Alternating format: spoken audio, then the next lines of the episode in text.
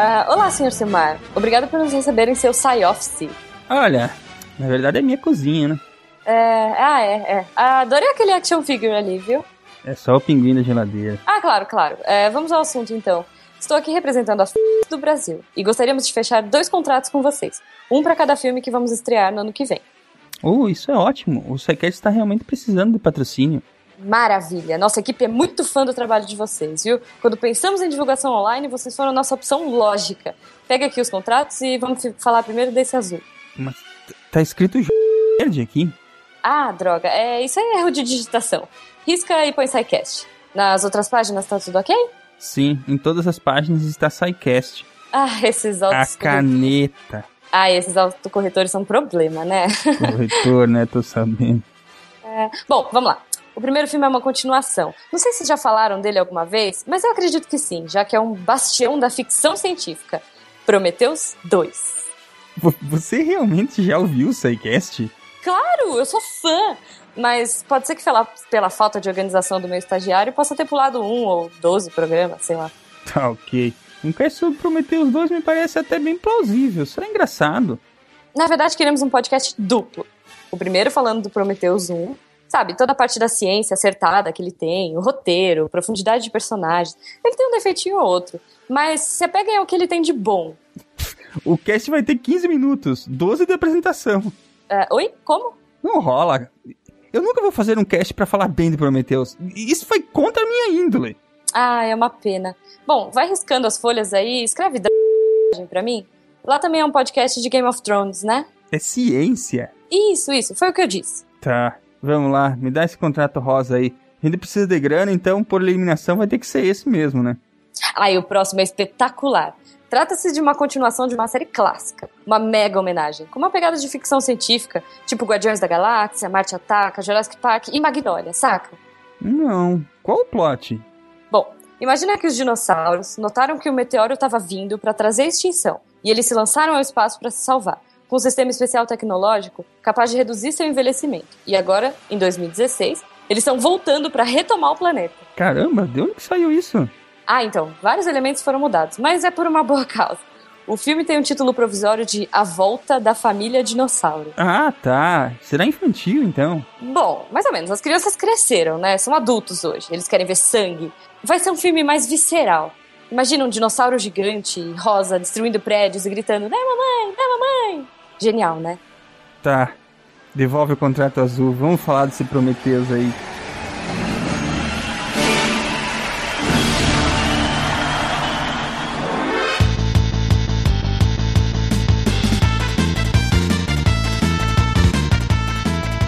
E aí pessoal, aqui é Silmar de Chapecó, Santa Catarina e eu já estou aqui preparado com os meus cabelos espetados, tubos de ensaio com corante e cara de maluco. Sério que é isso mesmo? Cientista no cinema é assim, não é? É, tá bem certo, viu, Silmar?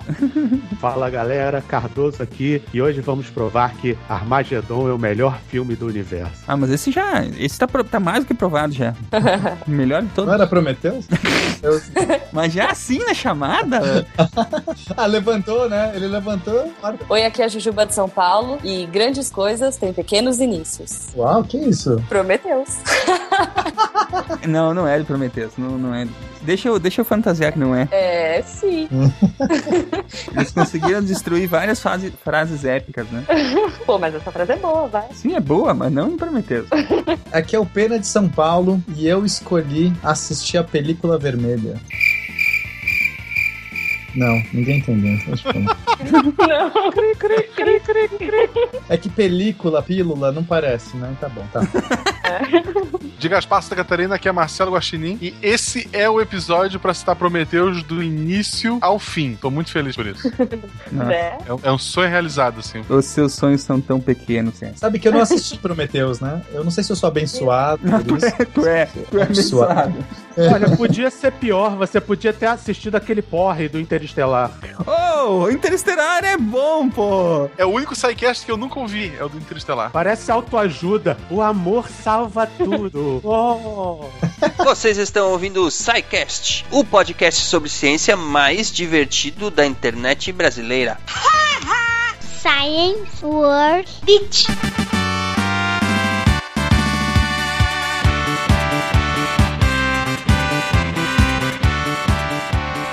Sejam bem-vindos à sessão de recadinhos do SciCast, um oferecimento da Seagate, criando espaço para a experiência humana. Eu sou o Silmar. E eu sou a Jujuba. Boa noite, Jujuba. Boa noite. Ou bom dia, né? Se o ouvinte estiver ouvindo Ou de boa manhã, tarde, assim. sei. Não sei, ou boa tarde, é. Boa madrugada. O importante é que estejam todos muito bem-vindos. Juliana, falando em Seagate, será que o pessoal já está participando da promoção para ganhar um SSHD bacanudo da Seagate? Já, e eu vou falar que tem coisas muito boas aparecendo aí, hein? Tem. Tem hora que eu falo assim, caracas, esse ganhou. Aí passa 10 minutos eu falo, não, não, não, esse aqui, esse aqui vai ganhar. Ih, não, esse aqui. Tipo, tá Aí aparece difícil. outro mais legal ainda, né? As regras É, estão tá. aí no post, vocês podem participar contando uma historinha triste para a Seagate sobre os seus problemas com computadores lentos, né, Juliana? Sim, mas tem que ser uma imagem, hein? Imagem, uma foto, uma montagem, alguma coisa que seja Um desenho, bacana, né? um meme. É isso aí. A galera tá bem criativa. Vocês têm que marcar o SciCast e a Seagate lá nas redes sociais e fazer essa brincadeira. O resultado deste concurso cultural sai na semana que vem, no programa da semana que vem, que vai ao ar na sexta-feira, como sempre. Uhum. Todas as, as instruções estão aí linkadas no post deste episódio. Sim, e eu não posso de novo, né? Não posso participar. Você não pode Nunca participar. posso. Muito bem. Juliana, no dia de hoje temos a volta de um anunciante. Sim, porque eu acho, eu, e eu acho que faz todo sentido, Faz né? todo A sentido. gente já tem um HD. Aham. Agora, pô, computador, né? Sim, e, e quem voltou para anunciar com o SciCast neste dia, nesta data especial, é a Razer Informática, que não se chama mais Razer Informática, que se chama agora É. Razer Computadores. Sim, que mudou o domínio também. É, inclusive a Razer é parceira comercial da Seagate, né? Utilizam Uhum. o hardware da Seagate Sim. na composição dos seus computadores. Todo mundo Isso pode é muito tranquilo. legal porque a Razer, ela está repaginada, ela se refez completamente para essa versão nova em que ela está se É. apresentando ao público. A Razer Computadores, que vocês acessam lá em razercomputadores.com.br. É uma loja Uhum. completamente nova, né? É tão legal ver os- as empresas assim novas crescendo, né? E, e, e Sim, aprendendo com o mercado. Né? Eles estão voltando a anunciar que o SciCast quer dizer que alguma coisa, né?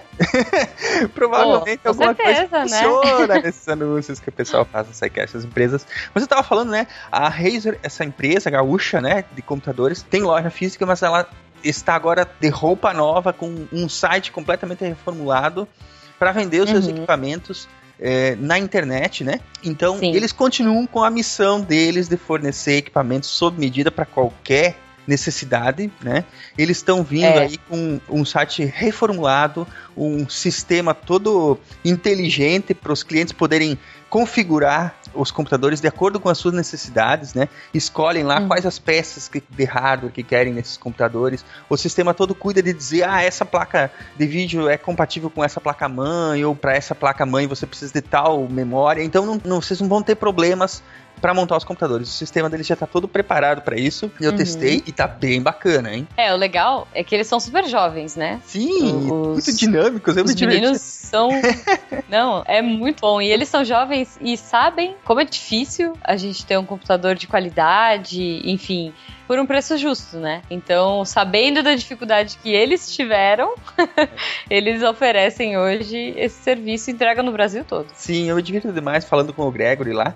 E eles só Aham. usam um equipamento de primeira, isso é muito bacana, tá? E eles, eles estão trazendo nesse momento para o site novo deles quatro linhas de computadores super bacanas. Eles estão trabalhando Uhum. com a linha Business Elite, que é computador para business, para empresas, né? Para as necessidades do dia a dia. É, afinal, você não vai colocar uma estação PC Gamer pro funcionário fazer computador. A não ser que seja pra ele ficar jogando. Não Exatamente. sei. Mas, é, é, enfim, eles preparam essas máquinas especialmente para quem tem necessidades de negócios.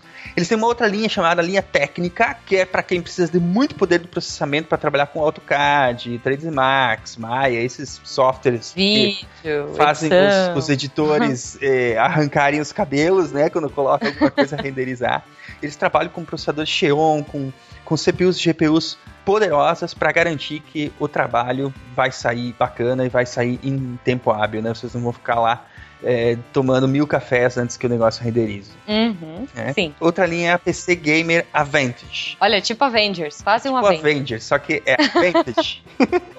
Advantage. Muito tá bom. bom. Sabe o que é essa linha? Essa linha é PC Gamer para quem não pode gastar um zilhão de reais e quer ter um computador bacana para jogar, né? Entendi. Melhor custo-benefício. Exatamente. Então. então, são computadores feitos sob medida, com equipamento de ponta, com equipamento bacana, mas que apresentam um ótimo custo-benefício. Que você possa ter PC para jogar. Os PC gamers aí sabem, né? Que não tá fácil de gastar zilhões de reais em, em equipamento. então vai ter um PC bacana para jogar, mas que não vai custar o olho da cara, né? Então, peraí, esse computador, a galera vai poder jogar Tibia a 60 FPS. Inclusive, é se não rodar 60 FPS, eles devolvem o dinheiro. Olha só, então, caramba. 60 FPS pra Tibia. Essa eu queria ver. Muito bem. Por favor, gente, quem comprar, mostra pra gente, que eu quero ver essa. Faz uma live de Tibia uh, no computador da Isso. da Razer. Agora, se você é um PC gamer e tá com o bolso recheado, não gastou tudo na Black Friday, Ou você pode aproveitar, é, você pode aproveitar a linha Gamer Extreme, que aí sim, Extreme. céu Nossa, é o ó, essa né? Extreme. Foi power, cara. Computadores assim feitos Gamer pra Extreme. feitos para estourar a boca do balão. Agora entreguei a idade, né? Ih, estourar a boca do balão. Nossa, é, eu não ouvia isso há, um bom tempo. tempo é, tudo bem. São computadores feitos com o que há de mais atual, state of the art, das peças que vão ser usadas para compor esses computadores. Não há o que não, e... não rode com isso. Não, cara, esse aqui é tipo a, pra, pro cara que usa a, que tem a carteirinha PC Gamer Master Race e tipo, que vai fazer todo mundo é, morrer de inveja. Eu né? carrego o computador para as lampartes para fazer o pessoal ficar enciumado. Então, mais uma vez, a Razer Computadores, razercomputadores.com.br, está com o site todo refeito, aceita todas uhum. as formas de pagamento, boleto, cartão, transferência, PayPal, toda aquela coisa.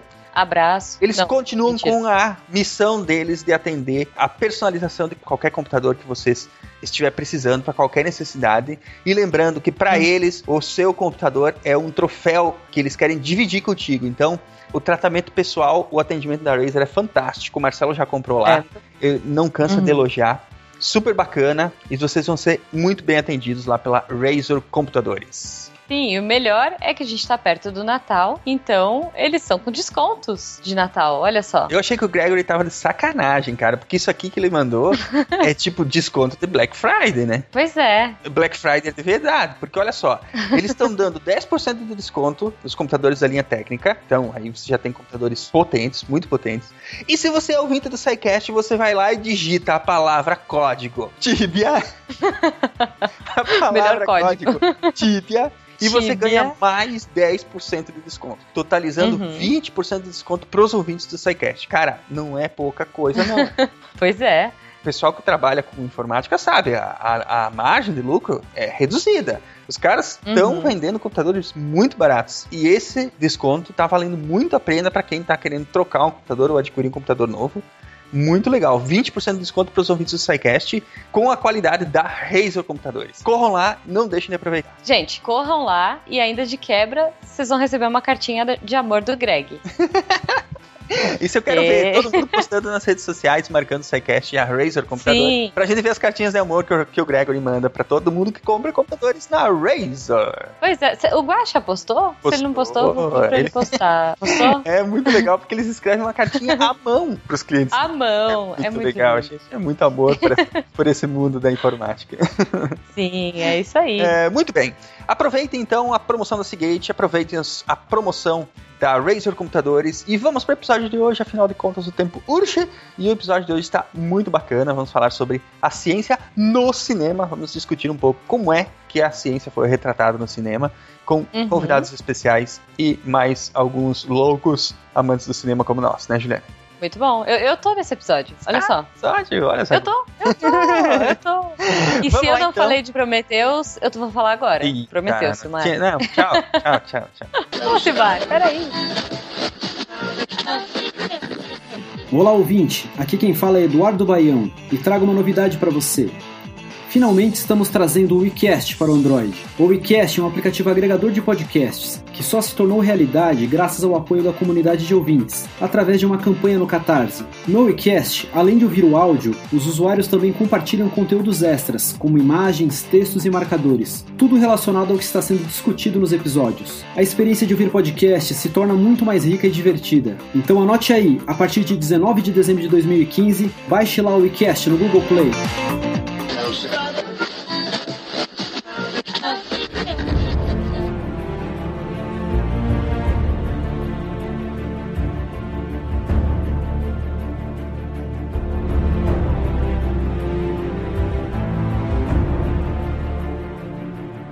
Tem, afinal de contas, como conseguir equilíbrio entre diversão e veracidade científica no cinema? Tem como conseguir equilíbrio ou não sim, tem como conseguir sim, equilíbrio? sim. A, a, balança sempre vai pender para um dos lados. Não, você consegue fazer os dois de uma maneira primorosa, assim, um, um melhorando o outro, entendeu? Eu acho. Por exemplo, Interestelar, vamos citar Interestelar.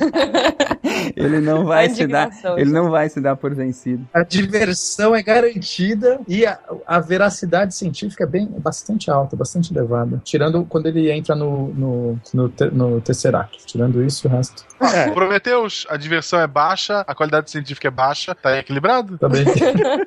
Pô, é, às vezes a veracidade tem que ser assassinada pela diversão. Tipo, Sempre. ia ser um pouco chato, sei lá, um Star Wars sem som, né? Ó, por exemplo, é, Gravidade. Acho que Gravidade é um filme que a veracidade científica é bem alta, né? Mais ou menos. Qual parte? Aquela que tá tudo no mesmo eixo, na mesma, na mesma altura? Que, que é tudo um vizinho do outro? Gente, isso não, é vera- isso não é um problema de veracidade científica. Eles podiam ter feito um filme que ela demorava dois anos pra dar a volta no planeta. Tipo, isso não me incomoda, porque você resolver esse problema é muito fácil, entendeu? Entende o que eu quero dizer? Olha, o problema é que, pra começar, o, o, o Clooney. Tá certo, o Clooney preferiu morrer a passar mais de uma hora com uma mulher da mesma idade dele. Mas o, aquela coisa dele se soltar, dele tá sendo puxado É. ah, e, e ela e ele soltar, aquilo ali é. É- é- faz tanto sentido quanto você puxar o seu cadarço e subir pro espaço. Não, perfeito, perfeito. O cara errou na, na polia, vai. Ele, tipo, ele, ele deixou todo o resto fisicamente correto, mas ele errou na polia, na, na for- nas forças de você puxar, de tensão da corda. Mas você entende? É que tudo que ele acertou, a galera só pega o que ele errou, né? Tem tantas coisas legais. e Porque certas. ele pode, se, se você falasse assim, nossa, vamos refazer esse filme e, ele, e agora ele não vai errar nessa hora. É tão muito fácil. Você, não é uma coisa que comprometeu o roteiro. Pela parte do roteiro, tudo bem. Eu amo Gravidade. É um filme excelente, não tenho problema nenhum com qualquer filme que modifique as regras. É só não chamar o espectador de burro. Se você trabalha dentro do universo com as regras definidas, beleza, é igual Harry Potter. Como funciona a magia? Não tenho a menor ideia, não me interessa. Como funciona a força? Não quero saber e enfia os midi-chlorians onde o Alderan não brilha. Agora, se a questão é precisão científica, aí não. Aí Star Wars tem uma lâmpada fluorescente que os caras brigam porque laser não funciona assim, etc. Eu, eu entendo, eu entendo o que você está falando, Cardoso. Mas o- eles erraram, vai, vai, se a gente considerar que esse foi o grande erro crasso do gravidade deles, tipo, o cara vai puxar e, e a, e a força de tensão não, não, não funciona adequadamente, ele tá errando na física newtoniana, é, que é, sei lá, super já bem estabelecida durante séculos, entendeu?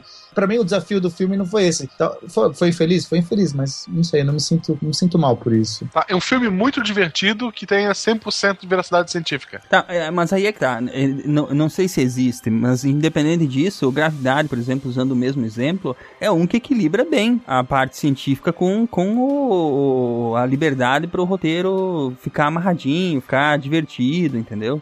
O filme do Cardoso ali, ó, Armagedon. Por que treinar pessoal que escava poço de petróleo e não astronauta usar broca? Que é a pergunta até dos atores no, do, do filme. Mas a resposta do Michael Bay foi a melhor também. Foi cala a boca e segue, pô. Muito bom. Ah, Magedon é um que você não tem preocupação porque ele é todo, é, porque ele é, ele é todo errado. Não tem absolutamente Sim. nada que.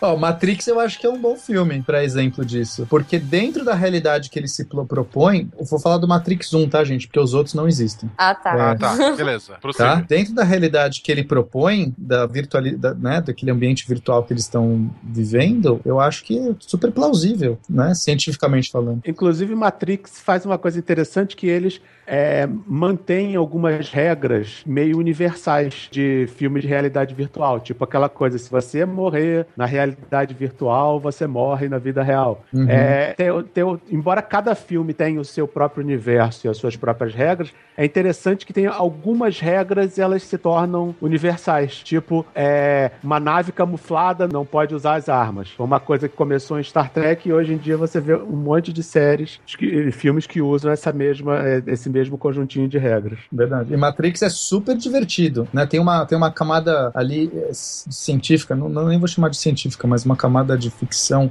científica muito alta e ao mesmo tempo é um filme super divertido. O importante é ser consistente. Eu acho que no, o filme não precisa ser cientificamente é, preciso, ele precisa ser, consist, ser consistente. Coerente, né? Dentro da realidade que ele propõe. Então, da perspectiva da crítica cinematográfica, um filme de ficção não tem necessidade de ficar restrito ao conhecimento conhecimento científico, né? Ele pode pegar conceitos e distorcer. A grande vantagem de você fazer cinema é que você não está atrelado à realidade. Você cria uma realidade, né? Você tem essa liberdade. Acho que o filme é para isso. Ele é, antes de tudo, entretenimento. A gente tem que entender que, que cinema é as pessoas vão assistir filmes porque elas querem se divertir e elas e você pode criar outras realidades ou você pode propor coisas que você ainda não, que a ciência ainda não, não respostas que a ciência não pode dar. Você pode dar essas respostas e você pode oferecer um mundo em cima dessas premissas. E, e, veja, mesmo que a sua premissa seja falsa, o Aristóteles já, já demonstrou que a gente pode fazer um silogismo a partir de uma premissa falsa. Então, é, mesmo que você esteja errado na sua premissa, a, a toda a consequência que você trazer, tro, toda a consequência que você trouxer a partir dessa premissa, ela pode ser super interessante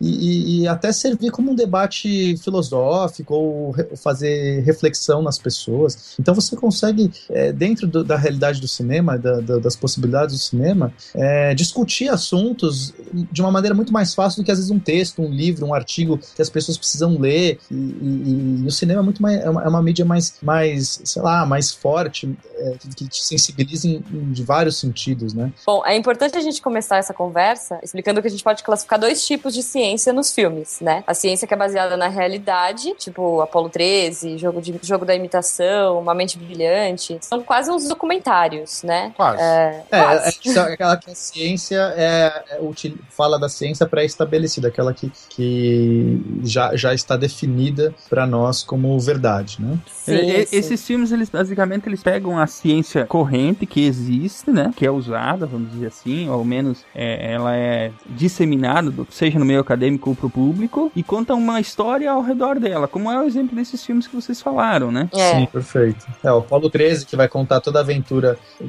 que eles tiveram na Apolo 13 para ir para a Lua e voltar. E eles falam da ciência envolvida no ir, no voltar e nos problemas Exato. e tal, mas e não, tudo aquilo é não de verdade, né? distorcem né? aquilo, né? Perfeito. Tudo que, tá, que eles estão falando tecnicamente é, é, real, né? Tirando talvez um exagero ou outro, tá tudo na normalidade. E isso me lembra que quando eu tava lendo Perdido em Marte, é. Me perguntaram ah, o que, que você está lendo. Aí eu mostrei o livro, aí falaram, ah, isso aí eu já ouvi falar, é baseado numa história real, né? Ai, meu Deus. E, e, tem, e tem um outro, um outro tipo de, de filme onde a ciência ela é, ela é totalmente extrapolada, ela não precisa ser justificada, onde vale praticamente qualquer coisa e, e você só precisa, sei lá, dar um mínimo de justificativa científica, assim tanto. É, na, na verdade, as justificativas elas podem ser pseudocientíficas também, né? Então é muito, é muito ciência misturada com pseudociência misturada com fantasia, né? É, é só tem o flavor, né, por trás ali de ciência. É, Se você é. pegar como Star Wars, onde você tem a força, você tem o sabre de luz e, e sei lá, um monte de naves que não, não explica como elas voam ou como que elas fazem para, enfim, fazer tudo aquilo. É, é, você tá, você tá num filme de ficção científica, mas ninguém se, se, ninguém perde tempo explicando como as coisas funcionam. Você assume que aquilo é verdade, pronto. Ou ele pode até explicar, mas é uma lógica que fa... é uma lógica interna do filme, né? Ela não, ela é. pode não, não fazer sentido no mundo real. Qualquer filme de super-herói, eu acho hum. que se enquadra meio que nisso, porque como é que você vai explicar os poderes do super-herói? super-heróis. Não tem como, né? Magia, tecnologia, raio gama. É. Ou eles pegam uma- um conceito que é conhecido, por exemplo, e, e distorcem ele a ponto de, de só sobrar o nome, às vezes. É, né? tipo X-Men. É, ah, ok, são mutações. Cara, qualquer mutação, a chance de gerar um bicho bizarro, zoado, é muito maior do que gerar um super ser. Só que, incrivelmente, as chances de gerar super seres nesse, nesse universo é, é, é bem maior do que, do que gerar seres bizarros. E quando tu tem um filho, em vez de passar o teu gene novo pra esse filho, não. É um outro gene que dá um outro poder que faz outra Exato. coisa. É. Então, é, é bem isso. Tem uma ideia por trás, mas aí se lasque, né? Então, Chuta o áudio e vai pra ver. E, e existe também filmes que estão nesse meio, né? Porque esses são os extremos. É, eu acho que talvez a maior parte dos filmes se enquadra no, no, no meio do caminho aí. Às vezes um flerta um pouco mais com a realidade, flerta um pouco mais com, com uma ficção extrapolada. Back off, man. I'm a scientist. Vamos ao, ao, ao assunto principal, então. Vamos tentar fazer meio que uma construção histórica do que, como é que a ciência entrou, afinal de contas, nos roteiros, né? De uma certa forma, desde que existe cinema, de algum jeito a ciência tá é, nos, nos entremeios aí tentando compor os roteiros, né? É, só teve o cinema porque teve ciência pra criar aquilo tudo, né? E olha, um dos primeiros filmes, filmes de verdade foi ficção científica, que foi o da Terra-Lua, do, do Méliès. Sim, o, o, o Méliès foi um grande mestre do cinema, né? Porque o cinema estava engatinhando ainda, estava nos seus pri- primórdios, e o Méliès já fazia coisas incríveis. Assim, sério, eu- se você olhar hoje um filme do Méliès, claro que você, né, você vai saber que é uma coisa muito precária, mas tenta se transportar para aquela época. Ele tá fazendo efeitos melhores às vezes do que Chaves, sabe? eh, sei lá, coisas, explosões acontecem ali, ele tem coisas que somem no meio da tela. Era um cara muito criativa com recurso zero. Sim. Pois É, é. Eu fico chocado, sério, toda vez que eu vejo alguma coisa do Méliès, sempre fico chocado. E, e esse filme especial, Le Voyage dans la Lune, que é a, a viagem à Lua, é um grande exemplo de, de- de- dessa maestria dele. O cara consegue fazer todo uma, um aparato ali, um canhão, né? Basicamente, o que, que é o, que, que é o filme? É, os, astrônomos, os astrônomos fazem uma reunião, não sei o quê, daí eles. Ah, um deles, o chefe dos astrônomos, olha, dá pra ir à Lua. Como é que a gente vai, vai pra Lua? A gente vai usar um canhão gigante, colocar vocês num projétil, numa bala e lançar vocês na Lua. E Método isso pica-pau. dá- é bem, bem pica-pau. E dá pra ver isso no filme, assim, de uma maneira muito lúdica, muito legal. Não, demais. E aí eles chegam lá, né? Voam naquele, nessa bala bizarra, pousam na lua. E tem, tem acho que uma das cenas mais antológicas do, do cinema, que é quando eles acertam o olho da lua. né, Então Sim. as pessoas Que ela vão mexe a boca. isso, É. Que ela mexe a boca, dá, uma- É, dá uma choradinha, assim. É, é, é antológica essa cena. Isso rendeu uma referência ótima em Futurama, aliás. Exato. e aí os, os- esses astrônomos que foram para lá, eles é, acabam, eles exploram ali a, região, tem um monte de, de cratera, só que, bom, vai, eu vou resumir, não vou contar o filme inteiro. É, o que importa é que eles encontram seres bizarros na Lua, os, os, os habitantes da Lua, que capturam eles, aí eles conseguem escapar. E o que eu acho mais, mais legal é como eles fogem da Lua. Eles escapam, saem correndo para a cápsula de novo e, e deixa ela cair da beirinha da Lua. Se, sei lá, cair dali e volta pra Terra, né? E No caso aí, eles, eles pegaram alguns conceitos do que se conhecia na época a Lua, ou que se imaginava que se sabia da Lua, né? E, e ele fez um roteiro fantasioso em cima disso, né? Não, não, peraí. Já se conhecia muito bem a astronomia nessa época. Uhum. Não, era, É. não era uma coisa tão. Eles sabiam que, né? Sei lá, os cientistas pelo menos sabiam que não. não... Que ela não era feita de queijo, por exemplo. Apesar do que o Google mostra.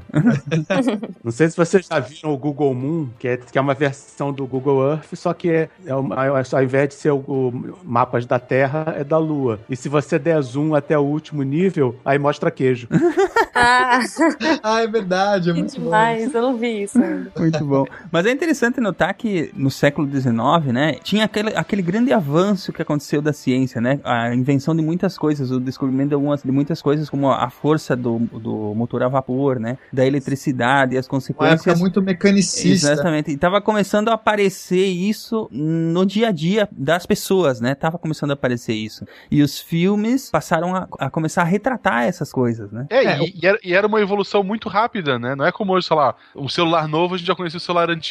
Era, sabe, de repente tem o vapor, tem a eletricidade, a quantidade de possibilidades que você podia fazer com aquilo é, é gigantesca. Então as pessoas, meu Deus, até onde a gente pode chegar com isso, né? Depois a gente vai ver até é, lá no Frankenstein que usar eletricidade para ressuscitar uma pessoa. Uhum. É, eles começam a extrapolar o que aquela ciência, aquela tecnologia que eles tinham, até onde elas podiam levar o ser humano. Sim. Apesar que a escolha de ir à Lua é o que? Um, um, tiro de canhão. Né? é uma coisa mais antiga. Eles poderiam Sim. ter pensado uma máquina a vapor, alguma coisa assim.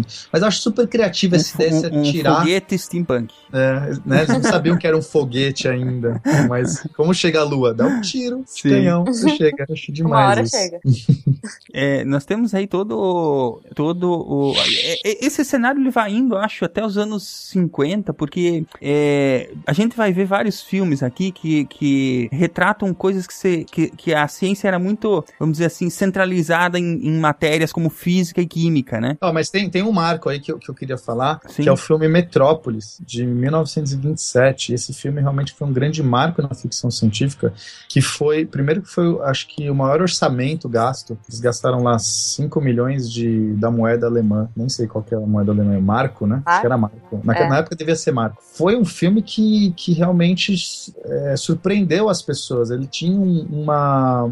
Os efeitos para a época eram muito bons, mas ele criou toda uma, uma sociedade movida às máquinas, então tem essa, toda essa parte da, da do século XIX que ele recupera, dessa motivação industrial. Então, o ser humano é subjugado às máquinas e você tem um grande imperador, um grande líder que comanda essas máquinas, esse mundo, e, e a classe operária subjugada. E aí dali vai, enfim, vai, vai ter uma coisa meio Romeu e Julieta, porque o filho do cara se apaixona por uma moça, e eles vão tentar libertar os seres humanos da máquina. Mas eu acho muito legal a dialética que ele propõe nessa época de, de, de mostrar como o ser humano está subjugado, né? Já, já mostrar essa realidade. Então foi um, foi um filme que sofreu muita crítica e tal, mas é, hoje em dia é, é, considerado aí, sei lá, um dos, dos grandes pilares da, da, ficção científica. E foi o filme que inspirou, tinha uma, tinha uma, uma robô. Olha que interessante, nessa época eles retratarem não um androide, né, mas uma, uma gino, é ginoide que fala? Não sei se é ginoide. O feminino de androide. É androide também. Nossa, é, eu achei que fosse androide. Não, porque andro é homem, acho que é ginoide.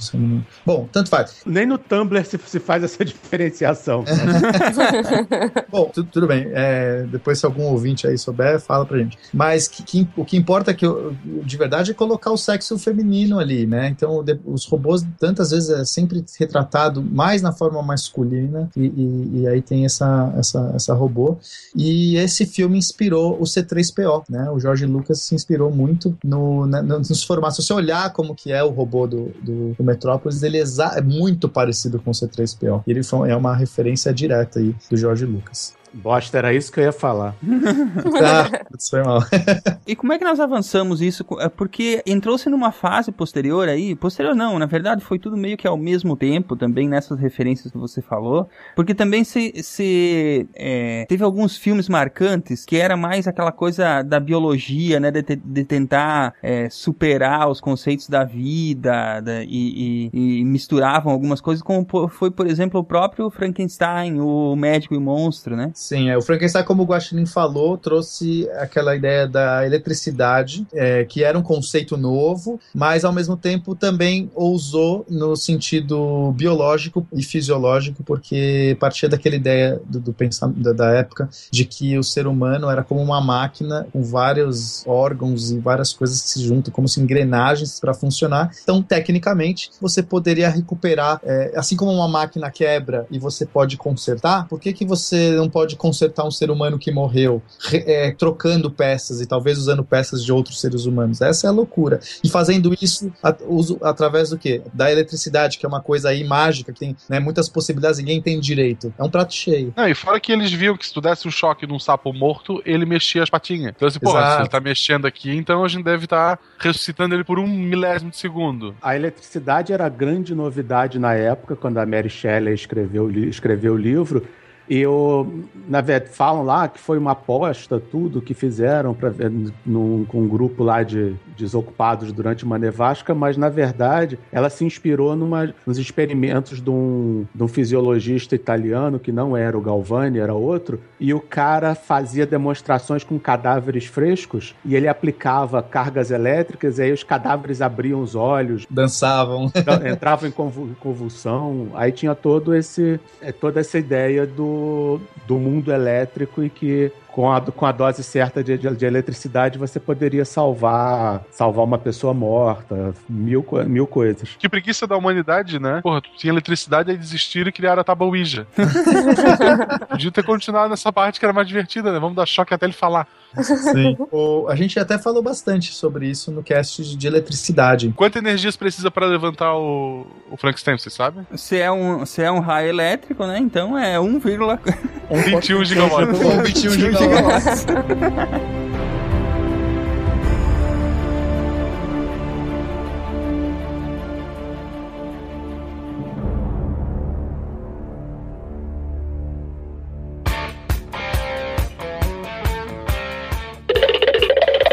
Você sabia que, em 1902, após comprar seu cinematógrafo, o mágico Georges Méliès juntou um punhado de truques e fez o primeiro sci-fi do cinema. O filme A Viagem à Lua tem 3 minutos de duração e é baseado na obra de Júlio Verne. Eu sou a Maria e esse é o maravilhoso mundo em que você vive.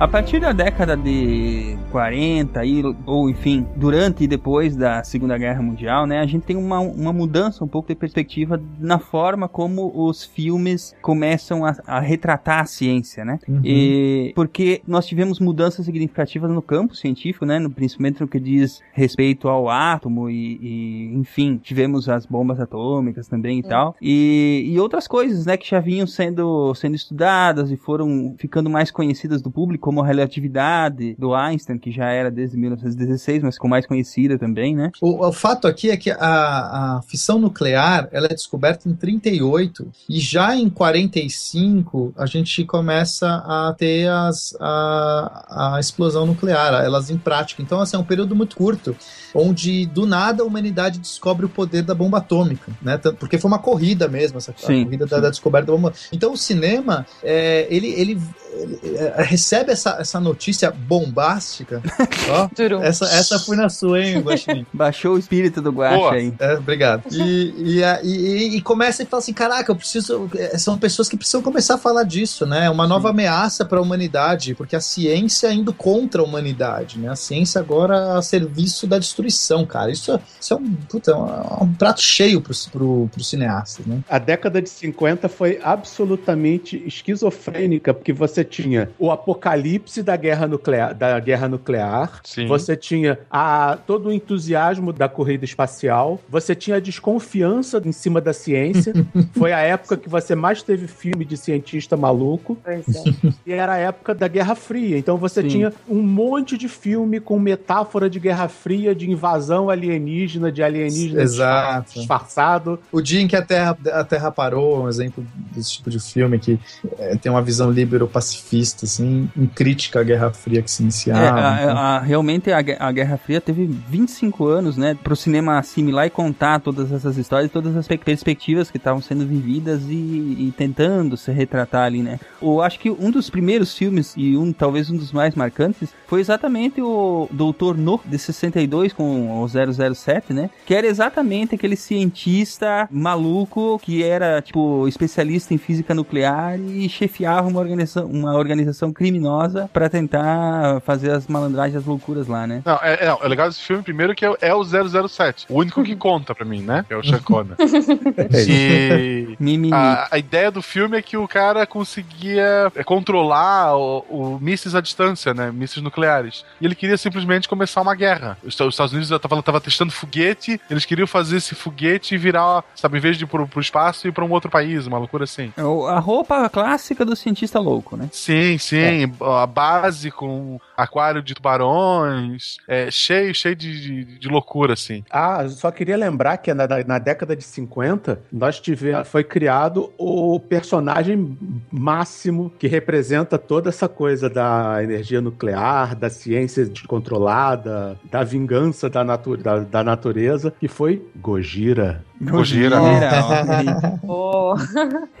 Eu gosto também que, pô, apesar de, apesar de ter essa explicação de, de ser por causa da paranoia e outras coisas, isso não quer dizer que os filmes sejam ruins. Claro que não. Os, os Godzillas atuais, talvez. É, não. O Invasores de Corpos é de 56, o Invasores de Corpos originais, original, e é um filmaço, é um filmaço de ficção científica tenso pra caramba e se sustenta até hoje. E é basicamente a metáfora para invasão para invasão comunista, mas funciona como ficção científica. Tem o, o, Guerra dos Mundos de 53, que também é outra adaptação do H.G. Wells, tudo nessa, nessa década, que é, é Guerra Fria, é, corrida espacial, é, bomba nuclear. E tem um aqui que deve ser ótimo, Mulheres Gato da Lua. Não, mas nessa mesma linha que vocês estão falando, tem o próprio A Noite dos Mortos Vivos original, né? Que é também um filme que é muito bem, muito bem é, amarrado, assim. É, traz meio essa, essa ideia apocalíptica, né? É. Bolha assassina.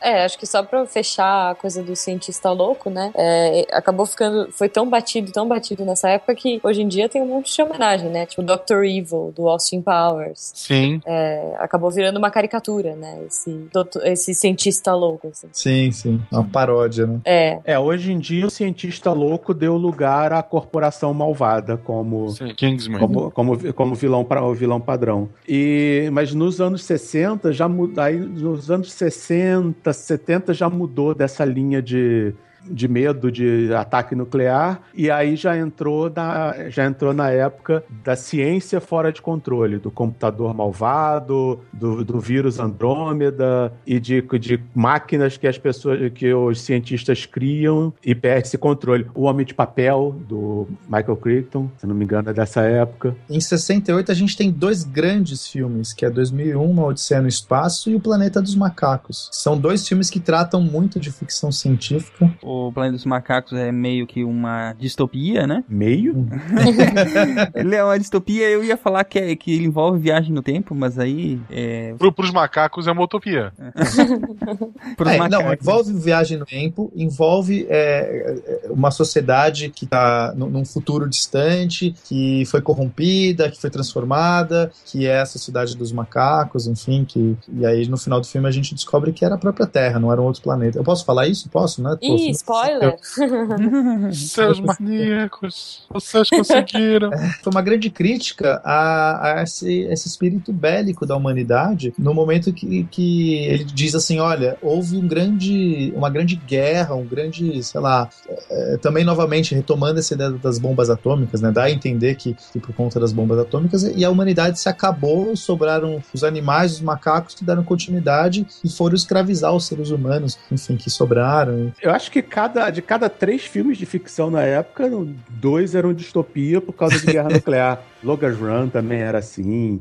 Na televisão, então, era direto. Ark 2. E o 2001, que talvez né, um dos clássicos aí do Kubrick, é Sim. até cultuado, um dos filmes mais cultuados aí da história do cinema e, e conta um pouco também sobre a evolução do, é, do ser humano e aí do, desde o princípio da tecnologia, do pensamento, né, que ele retrata na, naqueles monolitos e, e, até a nova fase do ser humano no futuro, para onde a gente vai. Mas realmente o Kubrick ali, né, o, o, claro que ele fez em cima do livro, mas ele a, a obra do Kubrick, o filme, ele se tornou uma, ele teve uma identidade própria. Ele não apenas pegou o livro e seguiu o livro, ele, ele deu toda uma roupagem e jogou toda uma ideologia própria dele. Eu acho isso muito legal legal. É difícil você ver uma adaptação onde o cineasta toma tanta liberdade quanto o Kubrick tomou no 2001. É porque 2001 não é uma adaptação. O Clark escreveu a história ao mesmo tempo em que o Kubrick fazia o filme ele reescrevia capítulos baseado em, em copião do filme que ele do filme que ele via. Às Caraca, vezes ele joga... que mal, não sabia disso. Às vezes eles jogavam fora capítulos, às vezes eles jogavam fora cenas filmadas. Hum, o 2001 é uma história do Clark e, e, do, e do Kubrick. O Kubrick cuidou mais, cuidou de uma parte, o, o Clark cuidou, cuidou de transformar aquilo ali em texto mas a MGM na época ficou desesperada, porque eles tavam, eles deram deram um cheque em branco pro Kubrick Sim. e eles não tinham nada, eles não tinham não, não tinham uma linha de roteiro. Eles nem sabiam o que eles iam, o que eles iam fazer. Eles tinham uma ideia, uma ideia básica. Em alguns momentos o Hall seria, ser, seria um computador chamado Atena, depois ele, ele seria um robô. Aí depois no meio eles tiveram a ideia de botar só aquela, só aquela lente mudaram o, o planeta de destino, que era para ser Saturno, mas o Douglas Trumbull não disse que não ia ficar muito bom, então eles mudaram, mudaram para Júpiter, que Júpiter ele conseguia fazer nos efeitos, visuais, nos efeitos visuais. O Clark falou que foi uma forma muito divertida, mas muito cara de fazer um filme. Deve ser. Inclusive, o, o, um, dos, um dos debates é, que o pessoal que gosta muito de cinema é, costuma propor é exatamente tentar separar o que, que é Kubrick e o que, que é Clark no, no filme, né? Ó, já, fa falando em específico do, do, Hall, que é o computador, que a inteligência artificial que comanda a, a nave, é, ele, ele trouxe essa discussão discussão que, que é uma discussão que a gente vive muito no, no, nos filmes de hoje, né? No, no período de hoje a gente está falando sobre inteligência artificial, sobre essa questão dos, dos robôs tendo consciência e, e, cara, em 68 esses caras estavam falando sobre isso, né? Então isso para mim é demais e, e, e, é uma das cenas também mais uh, antológicas do, do, do, história, da história do cinema, essa, esse diálogo que o capitão da nave, que eu não lembro o nome, tem com, com o Hall e, essa disputa disputa que os dois têm. Sorry, Dave. Dave, exato. é, é, engraçado que tudo isso começou só com um teste para fazer depois o pouso na Lua, né? Eles conseguiram extrapolar um filme em cima disso. Back off, man. I'm a scientist. A coisa interessante do 2001 é que o Hall não é o vilão, ele não é o computador malvado. Quer dizer, ele tecnicamente ele é antagonista, mas ele não é aquele vilão de que fica torcendo o bigodinho. Né? é, e até então, você no cinema, quando se você tinha computador, é, se você tinha robô, o robô era malvado, era matar, esmagar, destruir. Se é. você tinha computador, computador com inteligência artificial, o computador era malvado, que nem o Projeto Proibido, que é um clássico clássico dos anos 60, que tem o, o Hall, o Hall realmente malvado, que são dois, são dois supercomputadores, um na Rússia e um nos Estados Unidos. Eles têm, eles assumem o controle das armas nucleares e aí eles começam a conversar e eles descobrem que o problema são os humanos. Então eles passam a tomar controle, eles querem tomar o controle da humanidade e escravizar todo mundo para garantir garantir a paz. É um filme, é um filmaço também, mas é o computador malvado, mal, malvadão. 2001 não, o Hall é aquela coisa tranquila, calma, lógico. Sim, ele, ele é só intelectual, ele é só é, razão, ele não, não tem emoção. É, o, 2000, o 2001, aliás, eu acho que ele não. Ele, ele tem antagonista, como o Cardoso falou, mas ele não tem um vilão, né? Bem definido. Eu, eu imagino, tipo, tem um texto do Cardoso que ele fala do que não tá pronto pro carro do Google, que deve ter uma luz vermelha, eu espero. Uhum. Por exemplo, tem um monte de criancinha no meio da estrada, pra desviar da criancinha, o carro vai ter que te jogar de um penhasco. tipo, o computador não é malvado ele só vai salvar as criancinhas. E eu também não tô pronto para isso. Uhum. Exatamente, porque são, a gente, a gente vai, vai exigir das nossas máquinas inteligentes considerações morais que nós mesmos não somos capazes. Claro Exato. que não. O, essa discussão tá muito nos livros do Asimov, que ele trata esses, os robôs, né, que eles acabam tendo leis da robótica para que uhum. não possam, enfim, fazer mal ao ser humano e tudo mais. E, e esses robôs, é muito legal como a gente vê como eles pensam, porque eles têm uma, uma uma inteligência artificial desenvolvida e, e dessa maneira fria, dessa maneira absolutamente é, neutra em relação à, à moralidade ou às nossas, nossas vontades, às emoções. É muito bom. Eu só queria saber quem foi que fez o final do 2001, se foi o, o Kubrick. Não, ali era uma viagem de, LS, de LSD. Porque o cara que escreveu aquele final, ele perde vários pontos comigo. Aí você quer saber se você, se você condena o Clark ou o Kubrick. Na verdade, provavelmente o, o Clark escreveu, ó, oh, então o de Bowman entra no monolito por uma é, em meio a um, a um show de luzes, de luz, um show de luzes e, e sons. Aí o Kubrick chegou pro Douglas Trumbull e falou: Cara, é o seguinte, a gente tá faltando 20 minutos de filme e a gente tem 750 mil dólares sobrando. Faz aí o que você, que você quiser. aí o Douglas Trumbull ficou, foi pro galpão dele e fez aquela viagem. e, é, e é um né? show, ele tem imagem saturada. Sim. Câmera passando em avião, passando por cima de, por cima de deserto. Aquele clássico luz, é, gota de tinta jogada em, em glicerina. Ele misturou porrilhão de técnicas para fazer aquilo. Pensa a alegria da criança. É. é, ele deve ter ficado feliz. Bom, a corrida espacial, obviamente, não passou impune, né? Dos olhos do cinema, né? Anos 60, 70 tivemos a corrida espacial e com a chegada do Homem à Lua em 69, muitos dos filmes passaram a retratar isso, né? Então, uma, uma coisa legal é que a, a Lua, é, ela tem uma face que está, está sempre voltada para a Terra e outra que não está voltada para a Terra. Isso acontece por uma questão física, um travamento de maré que a gente chama. E só que isso alimentou a imaginação das pessoas, porque o que tem do outro lado da lua, né? O que tem do lado negro da lua, no Dark Side of Moon? E, Transformers. E... Transformers. é. e, e, essa coisa meio que acaba com a conquista da lua, né? Então esse sonho assim desmorona um pouco. Afinal, não tem nada ali na lua que. Né? Porque eles pensavam, será que quando a gente virasse a lua, chegasse do outro lado da lua, teria civilizações, um complexo de luzes e, mar... marcianos, não, e, e como chama os habitantes da lua? Os. Lunáticos. Cele... Não, eles são selenianos. Eu acho que o nome é seleniano, sei lá, X. Enfim, os habitantes da Lua tinha toda essa, essa coisa que depois foi transportada para Marte, né? Aí quando acabou a Lua, ah, a Lua não tem nada, mas Marte, talvez. Agora né? é o novo, é o primo da Terra na zona do Caixinho Dourado na PQP. Exato. Cara, Marte é o novo preto.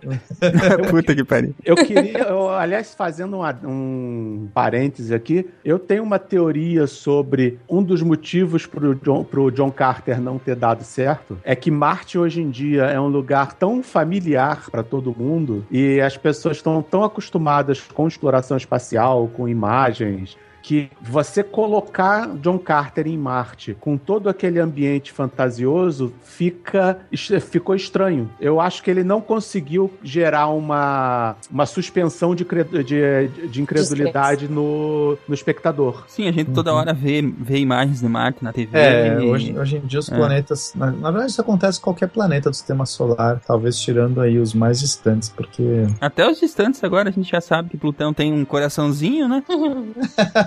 que não é mais planeta. Não, não fala isso perto de mim, cara. Não fala isso perto de mim. ah, mas é, isso é tipo, sei lá, ovo. Tem hora que faz bem, tem hora que faz mal. Não, não, não. É não, não, é a mesma coisa. Não é a mesma eu coisa. Não vou, eu não vou entrar nessa discussão que é longa, mas eu garanto pra você que foi um erro desde o início colocar Plutão como planeta. Ele não tem não absolutamente fala isso, cara. nenhuma não. característica foi, de foi. planeta. Nunca mereceu, nunca mereceu. Entrou lá com chuncho de parente. Querer achar um, um planetoidezinho lá numa região do espaço espaço tem um monte daqueles. Se você considerar ele como planeta, você vai ter que pôr uns 100 planetas aí na sua lista. Se Plutão não é planeta, por que ele aparece no meu horóscopo? Caso encerrado. Pois é. Vá, dropa o microfone. É, como é que vai ficar o meu mapa astral se vocês não me deixarem dizer que Plutão é planeta, cara? A única coisa que isso tudo serviu foi aquela tirinha de Grace Tyson falando Plutão não é planeta e o Plutão respondendo e você não é o Calcega. é muito boa. Ai, ai. Eu nunca, nunca, nunca cheguei a ler muito a fundo sobre isso, mas é verdade que ali por perto tem um um outro planetóide, ou seja lá como. Tem, como... tem vários. Tem Eris. É, um pouco... é, mas assim, tipo, zilhões de vezes maior. Tem, não, tem, não, não, não, é zilhões. Não, zilhões não. é, Eris é do mesmo, mais ou menos do mesmo tamanho de Plutão, um pouquinho mais denso. É, o tamanho é quase o mesmo, só que ele é um pouco mais denso, tem mais massa. Mas você tem Haumea, você tem Makima, que são, são é, outros planetóides do mesmo tamanho, assim, das mesmas proporções. Uhum. Só que isso porque a gente achou, é uma região tão longe que é muito difícil você conseguir ver alguma coisa. Só que é, os cientistas acreditam que existem centenas de corpos do mesmo tamanho. É só uma questão de tempo até a gente começar a achar. É só isso, entendeu? Então... Poxa, gente, triste. Mas o Big Man me ensinou que era. gente, Plutão é metade do tamanho da Lua. Vocês querem considerar isso um planeta? Onde vocês estão falando? Mas ele gente? é tão bonitinho, cara. Metade da Lua. Põe Lua como planeta, então. Silmar, ele vai ser nos nossos corações. Sempre, para sempre será nosso, nos nossos corações. O, da, dali do, da região onde tá Plutão, para começar a sair do sistema solar, vai quanto ainda? É, ninguém sabe direito. Cada, cada, cada pessoa ou cada, sei lá, grupo define um, um lugar o final do sistema solar. Então, tem gente que considera até ali, que é mais ou menos a, a esse, esse cinturão de asteroides que é o de, de Kuiper, e tem gente que coloca como a nuvem de Oort como final do sistema solar. E aí a nuvem de Oort é muito mais longe. É tipo muito mais longe. Demora mais uns 30 anos para chegar lá. Porra! nuvem, de, nuvem de Oort chega a um ano-luz da Terra, cara. É muito, muito longe. É da onde vem os, os cometas. E toda semana a Voyager sai do sistema solar. não, agora, agora eu acho que ela saiu mesmo, não? Não. Não? não.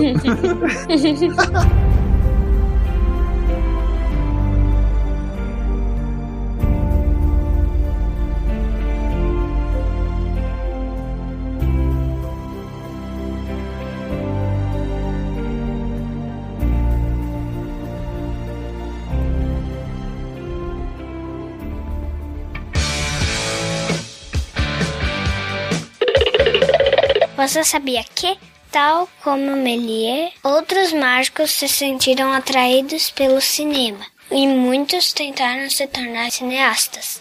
Assim, o uso de truques de mágica nos filmes deu origem aos efeitos especiais. Eu sou a Maria e esse é o maravilhoso mundo em que você vive.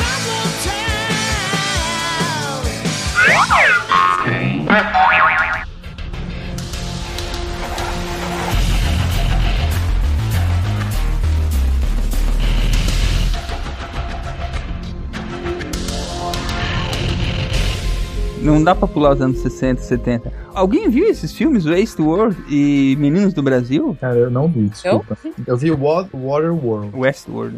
É esse? Westworld é um clássico. É um clássico, tá sendo re, refeito agora, estão fazendo um remake. É mais um do, do Michael Crichton, que é um dos grandes, um dos grandes escritores de ficção científica com boas relações no cinema, que normalmente, normalmente não acontece, normal, Normalmente o cara é um excelente escritor de ficção, mas o material dele não funciona no cinema. O Crichton ele era eminentemente visual, então você tem é, Jurassic Park, é, Enigma de Andrômeda, Westworld, Coma, ele tem toneladas de filme, de filmes e livros e histórias ótimas. Westworld ele é uma ele é uma clássica revolta dos robôs em um parque de diversões para adultos. É tipo um Jurassic Park de robôs. É. é. não, é tipo um Ilha da Fantasia de robôs, onde você tem o mundo, você tem o mundo romano, onde você passa o dia inteiro em orgias e banquetes com robôs. Você tinha o um mundo de faro, o um mundo de faroeste que você brincava de, de, de cowboy, fazia duelos e tudo. E os robôs tinham um monte de medidas de segurança para não atingir os, os humanos. Uhum. Só que aí o robô, que é o Yulbrynner, dá defeito e aí ele começa a matar todo mundo. Uhum. É bem, é muito legal o filme. Funciona, ele se sustenta até hoje. Se bem que Zardoz também se sustenta, né? E o Meninos do Brasil, ele rendeu até, o, até referência no Archer, aquele, seri, aquele seriado, que tem o, o cientista louco do Archer, que é o, o clichêzaço de cientista louco. Ele é um clone de Hitler, de Hitler e fala português. Oh. Eu prefiro a versão do Wolfenstein, que eles ressuscitam Hitler com machine guns no lugar das mãos. Mas ele ganhou daí a guerra com isso ou não? Não, ele perde pra um cara sozinho com uma pistola. É. Oh, eu nunca cheguei nessa parte. é que você é menina. Ah, pronto. Ih, pronto, Gamergate. em 77 a gente tem Star Wars, a gente não pode esquecer de citar. Mas Star, mas Star Wars não é ficção científica. É. Não, é fantasia. É a história de um velhinho que mente pro menino. Ó, teu pai te deixou esse sabre de luz aqui, não deixou porra nenhuma. O pai era um homem bom, não era porra nenhuma. não, depende. É, mas no, o- Nos filmes novos a gente descobre que ele era uma boa pessoa. É, nada. Nada, nada, nunca nada. prestou, nunca prestou. Nem quando era moleque. Você não acha? Boa pessoa, aquela peste do manequim Skywalker? Pô, coitado. gente, é tudo por amor. a gente não aprendeu nada com o Interestelar. O cara matou crianças. Nada pode redimir isso dele. é, tá bom.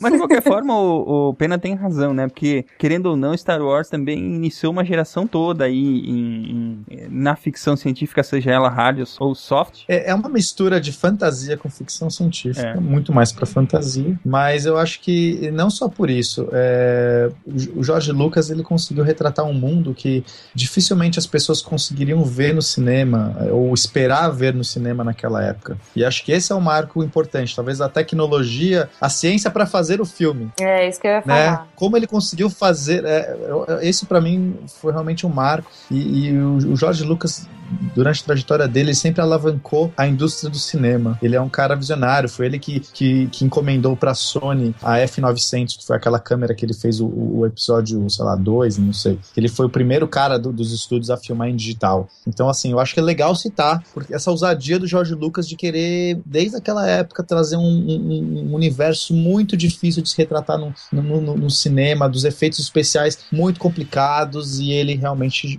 foi e fez acontecer. E depois todo o esforço dele em matar essa série, né?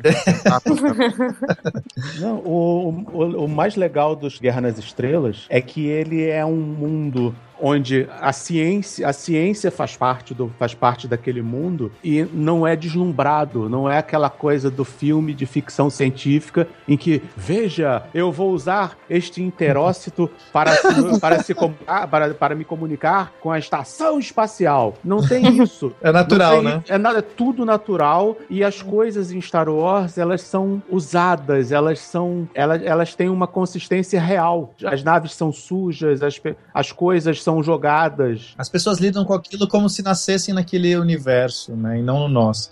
E, É. e o que eu acho que é o maior desafio, não desafio, desaforo que o Jorge Lucas joga é o começo. Numa, há muito tempo atrás, numa galáxia muito distante. E ele projetar isso no passado, né? Eu acho isso muito legal. Uhum. Pra ele desvincular qualquer necessidade de explicar ou de relacionar com a nossa ciência. Dane-se. Esses humanos são humanos que saíram da Terra em que ano, talvez? Não. Não, é. Provavelmente um deles cai aqui, o, cai dois, né? O Adão e a Eva, e formam um mundo. Tá. Exato, cara. Isso eu, eu adoro, essa ousadia dele. É legal, assim, o pessoal falou muito quando teve aquele, o último filme do MIB, ah, porque o, o, o neuralizador lá, que tu tinha que ligar num cinto e carregar na bateria.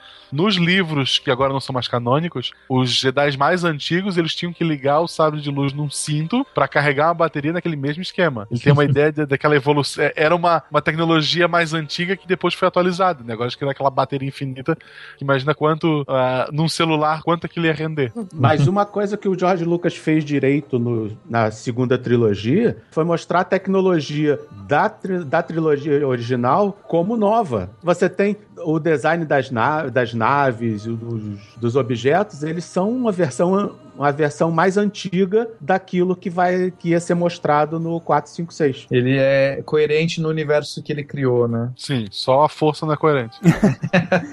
Na verdade, eu nunca entendi a necessidade dele de ficar remasterizando as- os filmes originais. Tudo bem. Ah, é, aquela loucura do, do Han, Han tira primeiro. É, o problema é que ele, foi, ele ficou velho e quando você fica velho, você acaba querendo ser, é, corrigir os seus erros da juventude e ele foi muito subversivo no primeiro Guerra, nos primeiros filmes. Agora ele quer Ele quer, agora ele é um senhor respeitável e ele quer ser bonzinho, ele quer ser bonzinho, ele não gosta do Ele não gosta dele jovem. Ele não gosta do Han Solo, aquele pirata. Ah, o- É o pirata que mata. Uma coisa interessante é que você não via na primeira, tri- na, na primeira trilogia, você não via de jeito nenhum um Stormtrooper sem capacete. Uhum. Todo, todo mundo que viu os filmes, no, os filmes no cinema saiu achando que eram robôs. Robô. Sim, eu também. Pô, como é que o Han Solo arrancou o robô lá de dentro? Por isso não havia é, nenhuma consideração moral deles matarem Stormtrooper direto. Uhum. E aí, quando, quando ficou estabelecido que os, que os Stormtroopers eram clones, isso, muda- isso daí aí já ficou, poxa, mas como assim? Eles, como assim? Eles mataram umas 200 mil, pe- 200 mil pessoas na, na Estrela da Morte? Esses caras são os bonzinhos? Esses caras são os bonzinhos? Então o Jorge Lucas, na- o Jorge Lucas novo, ele usava todos esses artifícios para fugir dessas armadilhas morais. Clone não tem alma. É, exato. É clone, é clone. Tudo, não, Ele podia, é, ele podia ter ficado no caravana da coragem, né? É, mas o. E o, Han, e o Han Solo atirar primeiro, tudo bem, tudo bem. O cara ia sim. atirar nele, o cara ia atirar nele, mas ele atirou antes, ótimo. Só que era uma coisa que funcionava nos anos 70, mas na, no mundo mais, mais, sensi- Mimimi de hoje. mais sensível de hoje em dia. Pôs o leite com pera. Ah, não, mas ele Ah, não. podia ter conversado, ele podia ter atirado, atirado para ferir, não sei o quê. E o Lucas caiu nessa. A dos midi-chlorians foi a mesma coisa. Não, temos que dar uma explicação, porque é muito autoritário você chegar e dizer ah, a força funciona, a força é forte na sua família. Isso daí você tá dizendo que ele é muito especial e as outras pessoas não são. Isso. Cotas pra pessoas com baixa Todos são força. especiais. É. Uhum. E sendo, e sendo que ele matou, ele matou com isso a jornada do herói. Toda Sim. aquela coisa do escolhido, não. Agora o, o Luke Skywalker é assim porque o pai dele. Isso. Faz xixi nesse potinho, vamos ver como é que tu tá. É, o pai dele pegou, a mini- pegou a meningite espacial quando era criança. Meu Deus. Back off, man. I'm a scientist.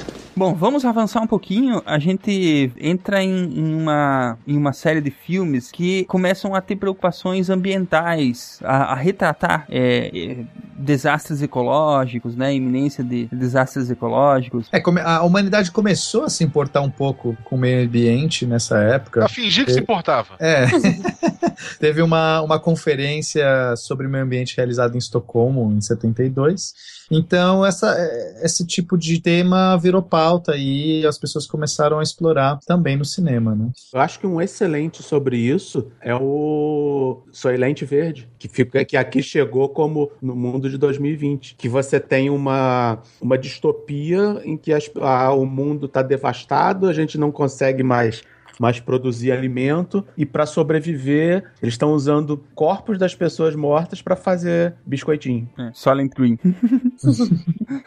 Tem vários, aliás, nessa época, né, que, que retratam é, o- basicamente ca- filmes catástrofe, né? Tem The Day After de 83, os, os Senhores do Holocausto de 89, o Início do Fim de 89, A Qualquer Preço de 89 também. Vários que são filmes, assim, basicamente filmes catástrofe. Tem um filme chamado Brasil. Eu não sei se. Não, não Que é tem uma nada a ver- catástrofe. É, não tem nada a ver com. Não, não tem nada a ver com o nosso país. Vocês conhecem o filme? Esse eu não Claro. conheço. É um, é, um, é um filme que retrata também um- uma distopia ultra burocrática. É, é muito interessante esse filme. Não sei, nem sei por que chama Brasil. Tu acabou de falar, ué, ultra burocrático. É porque Te- ele tem esse nome porque o Terry Gilliam pegou um globo na época, girou o globo, apontou o dedo, apontou o dedo, viu o Brasil e pro- falou: pronto, achei o nome do filme. Foi, foi exatamente isso que ele fez. Você vê que as coisas não, não, não acontecem por nada, né, cara? Olha aí o acerto. Não, é, tu para lá, tu pensa, ah, o Brasil tá bem na barriguinha ali do, do globo e é o quinto maior país do mundo, né? E é o melhor posicionado desses cinco. Então acho que a chance era grande. Eu queria falar desse Day After, que é, é diretamente proporcional ao medo do holocausto nuclear que você tinha na época, né? Que ele retrata exatamente o... acontece, o, o bombardeio atômico no mundo todo, né? Caem lá os mísseis nucleares e, e aí re- o filme retrata como é que é o... o o dia depois disso, os dias, de- os dias que se seguem a esse a explosão Uhum. dessas dessas é, dessas bombas, né, a queda desses mísseis. Basicamente assim se passa em uma em uma cidade do interior onde tem fazendas, né? Aí as pessoas, tipo, elas se ques- questionam, ah, pra gente, pra gente conseguir cultivar de novo, a gente tem que tirar tanto de terra, mas onde é que a gente vai colocar essa terra, entendeu? é, tem umas coisas, até uns questionamentos práticos, assim, bem interessantes. O Exterminador também trata sobre isso, porque é o, é, houve, há um holocausto também, há um, uma grande guerra nuclear, só que a gente está tentando evitar, então a humanidade tentando evitar que isso aconteça, e aí tem todo esse, esse lance do, do Exterminador que volta e tudo mais trata sobre viagem no tempo, fala sobre máquinas, sobre robôs tomando consciência e mais a questão apocalíptica, né? E aí eu acho que também a gente tem, é, começando, vamos dizer assim, com o Indiana Jones, a questão da ciência retomando, retomando não, na verdade, talvez pela primeira vez sendo divertida, né? Sendo usada para compor é, roteiros e enredos que, que, em que o cientista é um herói, é um aventureiro e tal, né? Uhum. É, que vale a pena ser cientista né? É. Que, é, que é divertido ser cientista. O Indiana Jones ele vai ser esse cara que se dá bem com as mulheres, que ele é professor, então também uhum. tem toda essa questão com as alunas, mas ele é o aventureiro, ele é o salvador, ele é o herói, ele sempre salva o dia no final, enfim. E, e é um cientista mais ou menos, né? Destrói ossada para fazer tocha, sai quebrando tudo atrás de um objetivo. É verdade. Fala, fala pros alunos, ó, lugar, arqueologia se faz em biblioteca, o X nunca marca o local. Faz o oposto. ele, ele é esse cara meio chaotic good, né? O alinhamento dele, ele tipo tá nem aí pras, pras regras, pras leis, mas no fundo ele é um bom cara. Ele é, ele é um tipo de herói que vai ser bem explorado nessa, nesse período, que é o cara que não tá nem aí pra, pro regulamento, né? Mas ele, no, no, no fundo, é uma boa pessoa. Eu acho que um filme que, que é um, um filme que eu gostaria muito de recomendar, que usa cientistas como como protagonistas e, e não e, e, segue direitinho, não, não exagera, não, não, não bota nenhum Doc Brown na vida, é o Enigma de Andrômeda. É, inclusive, é um dos filmes mais tensos que eu já vi. A, a, o remake que fizeram em minissérie é bom, mas o original dos anos 70 é, é bem melhor e ele é totalmente metódico. Ele mostra uma reação do, de um grupo de, cienti, de cientistas montado pelo governo a a uma contaminação por um organismo alienígena. E ele mostra todos, todo o procedimento de, de investigação, as discussões sobre o que poderia ser, como o negócio, como o negócio funciona, como funciona o, meta, o metabolismo do, do, tal, do tal organismo. E o livro é muito bom, do Michael Crichton também. O livro é muito bom e o filme também mantém, também mantém o mesmo estilo. É um dos raros filmes com cientistas que não é fantasioso, mesmo lidando com um organismo alienígena que no fundo é mais um vírus do que qualquer coisa. Ele não tem dentinhos nem nada. A gente tem também é, um pouco desse cientista meio atrapalhado, né? É, como no Querido Encolher as Crianças, que é um cara que faz meio que tudo errado. É, esse filme é bem engraçado. Pô, esse filme é demais. É. Eu adorava Formiga, gente. É, é uma época um pouco mais leve, né? É, sei lá, a gente vai ter o Back to the Future, né? O, o... É, exatamente. Só que assim, também não separa de ter, de ter dramas, né? Sim, Envolvendo sim. a ciência. É, todas, aliás, todas, todas as categorias aí de filme, né? Seja drama, comédia, ação, aventura, eles continuam tendo essa interação com a ciência, mas é, a gente percebe durante a, a, o passar da história humana, né? Que, que o que está acontecendo no mundo real, ele, ele repercute na na, na, nas produções cinematográficas, né? E, e nesse período aí, o que estava acontecendo é que a humanidade estava passando por uma transformação de volta ao otimismo, né? Porque uhum. a Guerra Fria estava acabando e tal, e aí a gente vê Exato. produções com mais, vamos dizer assim, é, uma áurea mais, mais leve, né? Mais, mais divertida, mas não que tenha parado de, de ter filmes questionadores e tal. Tem, Sim. por exemplo, Os Doze Macacos, que é super denso, né? É, denso. É. Excelente. Muito bom. Mas o, que eu sinto é que é, a, você tem que. A, o conhecimento que, da, daquilo que você está retratando, ele tem que dar uma maturada para você poder fazer comédia também. Eu quero dizer o seguinte: quando surge uma nova, uma nova tecnologia, dificilmente a pessoa é, pensa assim, nossa, eu vou fazer uma comédia disso. Normalmente a sua preocupação é retratar, é discutir, é, é, é refletir. Né? Então você está falando de bomba atômica. Você não vai sair fazendo comédia de bomba atômica. Você vai primeiro querer entender o que, que é essa bomba atômica representa no mundo, os impactos disso. A não ser que você seja o Kubrick. Perfeito. Mas a viagem no tempo foi um assunto que foi muito explorado lá na década de 50, 60, é, um monte de filmes que falavam sobre isso. Então agora eu acho que virou aquela coisa, pô, o que a gente pode fazer com isso? Vamos fazer comédia, vamos fazer um filme mais leve, mais divertido. E o De Volta para o Futuro é um exemplo disso, né? Que os caras pegaram um assunto altamente científico e, de ficção científica, né? E, fizeram um grande, uma grande brincadeira, um filme que você se diverte e tudo mais. Excelente colocação, e é, é verdade, faz, bem, faz bastante sentido. Se você for ver, por exemplo, robôs, começaram como super sérios e levou muito tempo para se chegar num Johnny Five, uhum. para se chegar num, C3, num C3PO. Eu, eu acho que o, a coisa chega na comédia quando o conceito tá tão disseminado na, na, na, cultura popular, né? No imaginário coletivo. Você já pode tirar sarro daquilo. É, já pode tirar sarro daquilo, exatamente. As pessoas já, já digeriram, né? Elas já digeriram, já podem lidar com aquilo, já podem rir disso. Exatamente. E é um momento. Você não pode sair rindo de cara porque ninguém vai achar graça. As pessoas estão chocadas ainda. É. Ou surpresas, né? Tem que ser explorado de alguma outra forma.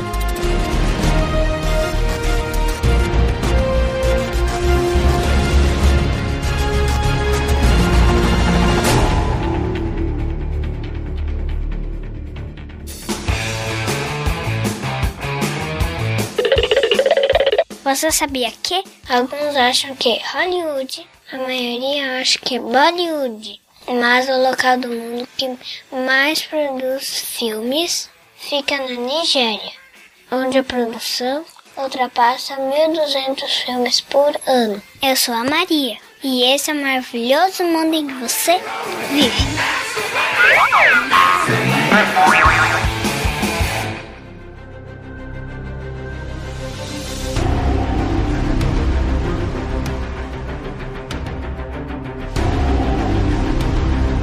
Conforme a gente foi avançando nas décadas de 80 e 90, se vocês lembrarem, a gente teve a questão toda do DNA, da engenharia genética, começou a amadurecer, né? Em 96 teve a primeiro clone que foi produzido, a ovelha Dolly, né? Tão comentado na época. E nessa mesma época, 90, 93, a gente teve vários filmes com essa temática. Por exemplo, é, Jurassic Park, Gataca e o próprio Battlestar Galactica, né? Que, que também lidava com essa, com essa questão, né?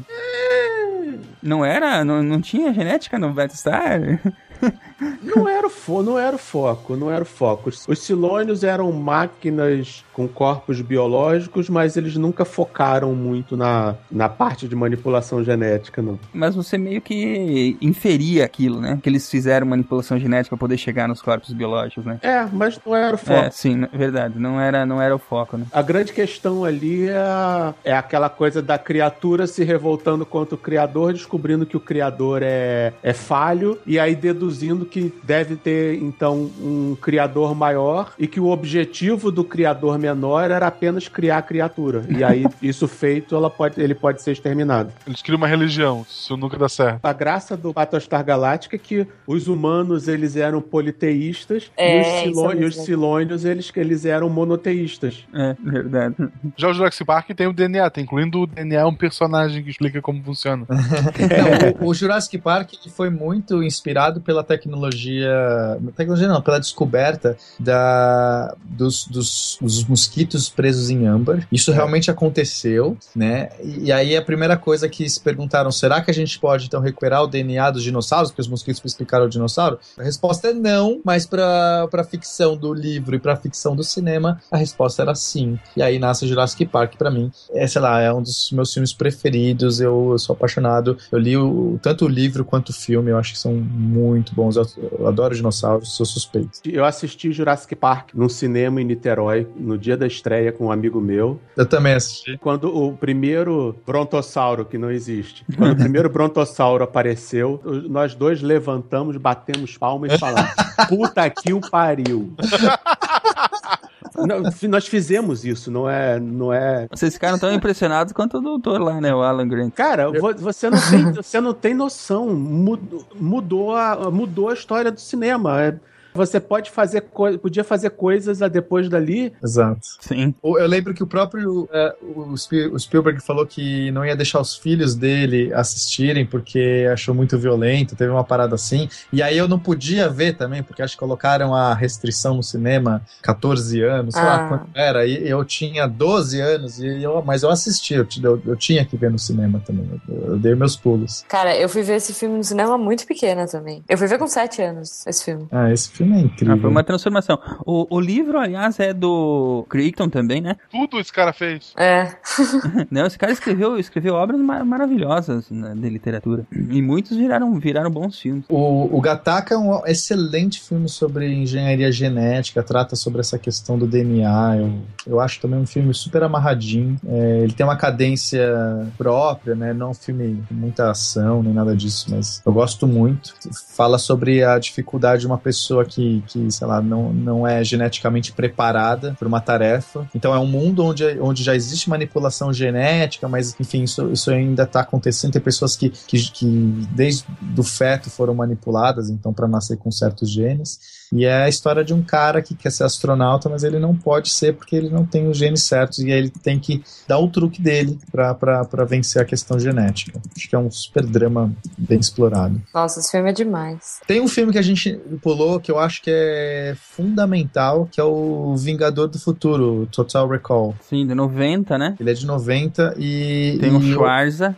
É, Schwarzenegger na sua melhor fase. É, pô, a discussão que ele coloca sobre essa questão da memória memória, né? Sobre afinal quem somos. Som, né? Somos aquilo que lembramos. Uhum. Se você lembra de outra coisa, você talvez seja outra coisa, não aquilo que você fez, né? Se você pode, sei lá, pegar a, a Scarlett Johansson, mas, mas você não lembra depois, será que você pegou ela mesmo? Essa, essa é a discussão, cara. A Mulher Transpeita, é o que eu mais lembro do filme. mas é uma grande aventura. O que eu gosto desse filme é que ele é uma aventura. Ele é um filme, não é, não é só aquele é, aquela discussão filosófica. Você vai, você vai explorar Marte, acho que é Marte que se passa. Você vai passar um é, monte de disputa, é. um monte de coisa, aquela coisa meio Star Wars, né, de aventura, só que com uma camada de discussão de, de, de filosófica muito foda, né? Eu, eu, gosto muito desse filme. Tipo, quem esquece é Sharon Stone, né? a gente falou do Robocop? Não falamos, não. ó, Robocop é outro marco, de né? 87, uma crítica né? foda, de 87. Eu acho que a, a ciência, ela tá ali é, com uma uma, coadjuvante, né? O, o, o foco do filme é outra coisa, né? Sim. Uma violência para criança. Como é que eles deixavam a gente ver esse tipo de filme aquela vez, cara? ah, que bom, né, cara? Eu, eu não suporto a nossa sociedade de hoje que você não pode falar nada, você não pode ver nada, não pode ser nada, caraca. É, tudo ofensivo. Eu tava ontem comentando sobre os, os filmes dos anos 80. Porques. Ah, última, fe última festa de solteiro. Primeira transa de Jonathan. Último americano virgem. Nossa todos esses filmes era, era sacanagem, era, era, era gente dando na cabeça dos outros, e era divertidíssimo, e ninguém morreu por causa disso. Hoje em dia você vai mostrar um porques, vai todo mundo entrar em crise, vai fazer textão no Facebook, vão dizer, que os, vão dizer que os garotos são todos estupradores, e por aí vai.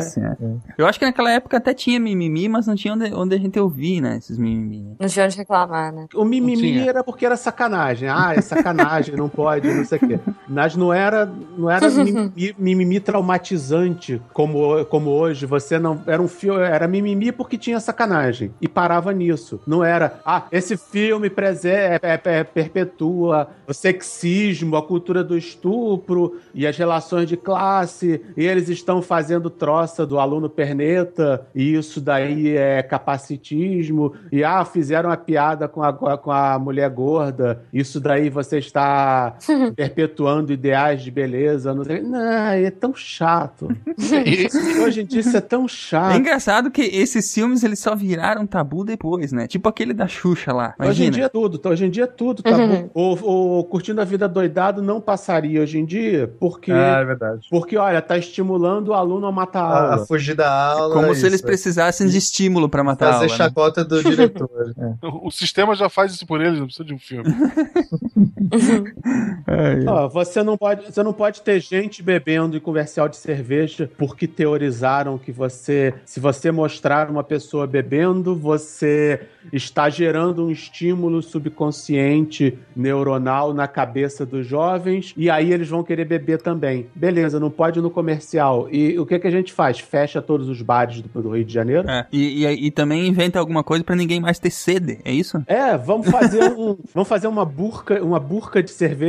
Isso. Você veste a burca para poder tomar a cerveja sem a criança que tá passando na, no outro lado da rua ver e querer beber, é isso. É. E daí chega as loucuras, tipo filme como o Mad Max, o último, de feminista dizendo que ele é um filme machista e de machista dizendo que ele é feminista.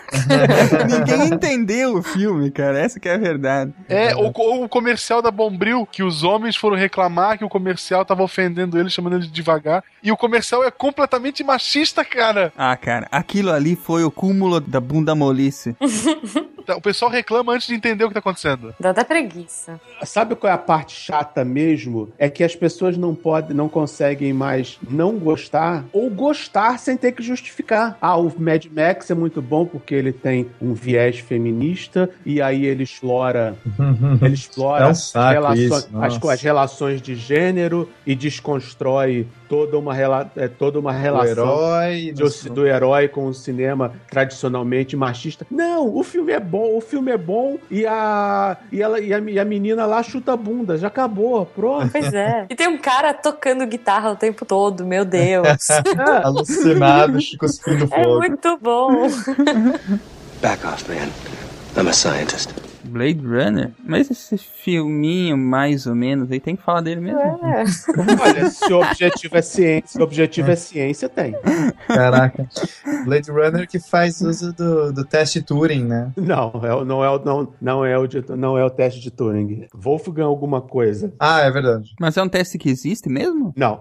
Ele é Não, inventado o- pro filme, é o né? Voig- Ele é- É o Voig- é o Voigtkamp. Void É o Camp Voig, é é o Voigtkamp. Ele não existe porque nós não temos replicantes, então a gente não precisa. Não precisa do Não, teste. mas deve ter um protocolo em algum lugar. Deve ter. Não que a gente saiba, né?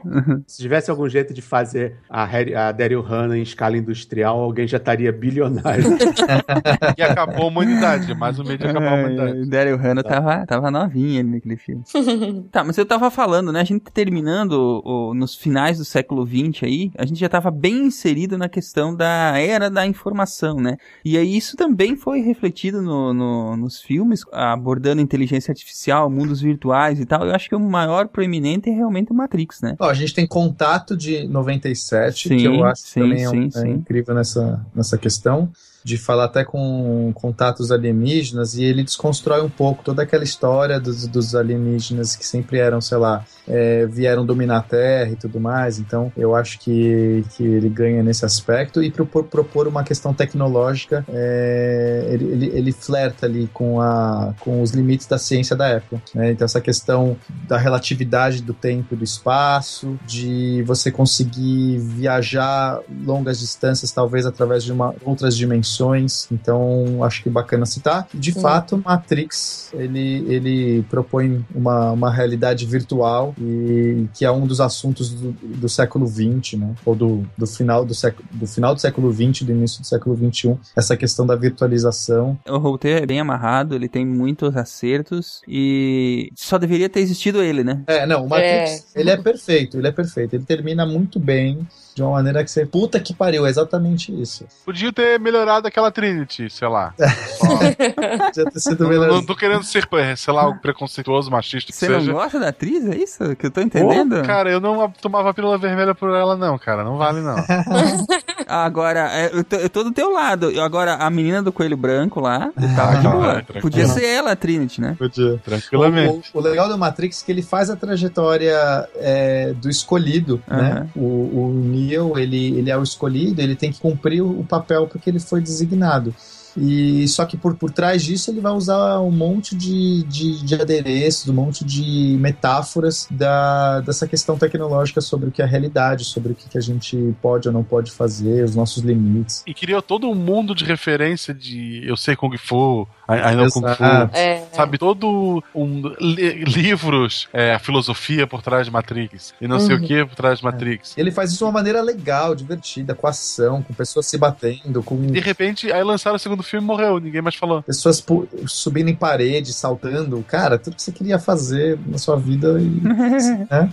É legal também, assim, a gente falar, né? Pensando do lado científico, por trás das câmeras, na, é, na, primeira cena que a Trinity dá, dá aquela pausa e, e, você vê as câmeras girando em volta dela e fala, meu, o que que tá acontecendo? É, foi muito inovador, né? O bullet time, né? Foi a é. primeira vez também. Então, assim, teve muitas inovações científicas, tanto dentro quanto fora do filme também. Foi feito pelos irmãos Wachowski, que naquela, naquela época eram irmãos... Irmãos. Ainda são, porque em português o, o, neutro, no é, neutro masculino. português não é.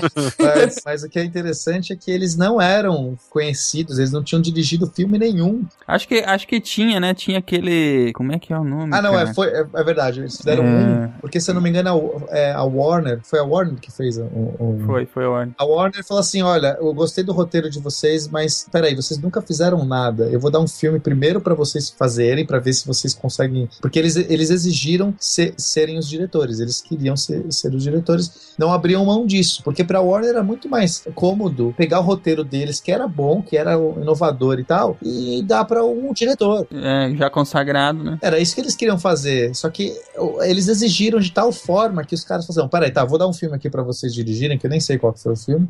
Aí os caras fizeram, é ok, vai, faz esse negócio aí. Então isso é legal também. Tem toda uma história muito peculiar por trás do Matrix, né? Podia ter parado no 1. Por que não parou no 1? Isso é simplesmente se chama ganância. É. É. O mais assustador é que o Will Smith era para ser o primeiro, era para ser o Neo.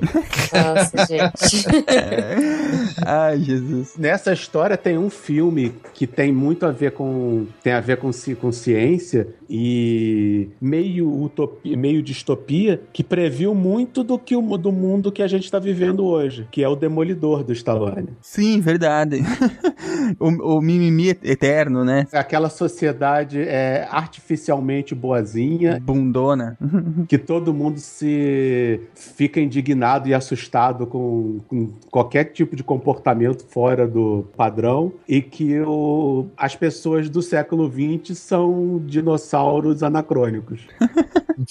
o filme é muito engraçado, cara. E não era para ser comédia. O, originalmente ele era sério. Uhum. Na metade eles viram que não ia dar certo. Não ia colar. E reescreveram, reescreveram o roteiro como comédia. E aí funcionou muito bem. Botaram as três conchinhas. ah, né, né, nessa ideia também de distopia tem o Admirável Mundo Novo. Também é um clássico de 98, se não me engano. Distopia onde? Aquele mundo é maravilhoso. é uma utopia. Eu adoraria viver As pessoas são mundo. super pneumáticas. Sacanagem liberada, drogas liberadas, ninguém enche teu saco. Isso se você ficar na, na parte de cima, né? Não, aí que tá. Mesmo, mesmo os Y tinham lá os benefícios deles. Dava, tinha soma para todo mundo. ah, se tem soma para todo mundo, tá ótimo, cara. Olha só, a gente avançando já, adentrando ao, a, aos nossos anos 2000 e, enfim, até, até hoje, né? A gente tá ainda vivendo essa fase de, de explorar o virtual, né? Com muitos filmes. A Origem é, é um exemplo disso. É, né? o, o, a Origem, o, aquele filme que até foi indicado ao Oscar, que tem uma personalidade ro, é, robótica, que é um sistema operacional, como é que é o nome? Ela, né? Her. Her, é. Her é, exatamente. Sensacional. Nossa, é verdade. Her é muito bom. É, vários filmes, ali, aliás, que exploram essa temática do, da relação humana com o virtual. Na verdade, esse filme, esse, esse filme do, com a Scarlett Johansson. A voz, a voz da Scarlett Johansson. É, logo a voz da Scarlett Johansson. Mas, é, na verdade, isso daí foi, já foi mais ou menos feito nos anos 80 com amores eletrônicos, quando um Apple II se tornava inteligente. Achei que você ia citar a Mulher Nota Mil. É isso que eu ia falar, Mulher Nota Mil. Chegaremos lá. E se apaixona pela namorada do, do dono do computador. Mulher nota mil, mulher nota mil também é aquela mulher nota mil cai naquela parte de que a inteligência artificial já é um conceito tão familiar que você pode brincar Exato. com ele. Sim. Imprimir a mulher. a impressora é 3D, cara. Inventem logo. Eu tô esperando chegar nesse nível. É, agora, o, o, filme que me despertou para essa, dessa, nessa questão recentemente foi o Ex Machina, que é desse ano, de 2015. É, ele faz uma discussão muito interessante. Ele retoma essa questão da inteligência artificial, mas ele dá um passo além. Vai, vai tratar sobre a questão da consciência e sobre é, até sobre intenção. Nossa, é, enfim, assista. Eu não quero dar muito spoiler, que é um filme recente. Pô, Mas legal. quem ainda não viu Ex Machina é fantástico. Ele foi um filme bem baratinho, né? Eu Foi gosto, é, super barato de fazer. eu gosto daquele, daquele ator que eles escolheram lá. Ele já apareceu em vários filmes, assim, é, com, com pouca publicidade e tal, mas ele sempre é aquele cara que brilha por onde ele passa. Ele é bom, ele é bom. Eu não sei o nome dele, então, ele, é, ele é meio desconhecido, mas ele Não, é é bom. isso, é isso. É tipo, tipo aqueles caras que você vê assim, nunca, nu- nu- nunca dá nada pro cara, né? É. E ele, sempre onde ele vai, ele faz boas atuações. Não, é, é que ele é um filme de baixo orçamento porque ele quase que não tem locações, tudo se passa Indoor, né? Tudo filmado indoor. Faz tudo indoor, indoor, só que os efeitos visuais são, são muito bons, assim, tá tudo bem, muito bem feito. É, então é um filme de baixo orçamento, mas, mas tem, não é tão barato assim não. Também. O engraçado é que você tem filmes que eles são todos são, são todos são todos moldados para trabalhar uma, uma discussão e às vezes sim- simplesmente não acontece. Um exemplo é o Inteligência Artificial do Spielberg, É verdade. que ele tem tudo teria tudo para trabalhar altas discussões filosóficas e no final é um filme fofinho Exato. Do Pinóquio. de- de- de- do Pinóquio do Spielberg. É lindo, é bonitinho, é ótimo, mas não é uma discussão sobre inteligência artificial. É porque foi o Spielberg que finalizou, né? Se tivesse sido Kubrick, com certeza não seria assim. É, ia ter uma cena final com 20 minutos, né? Quando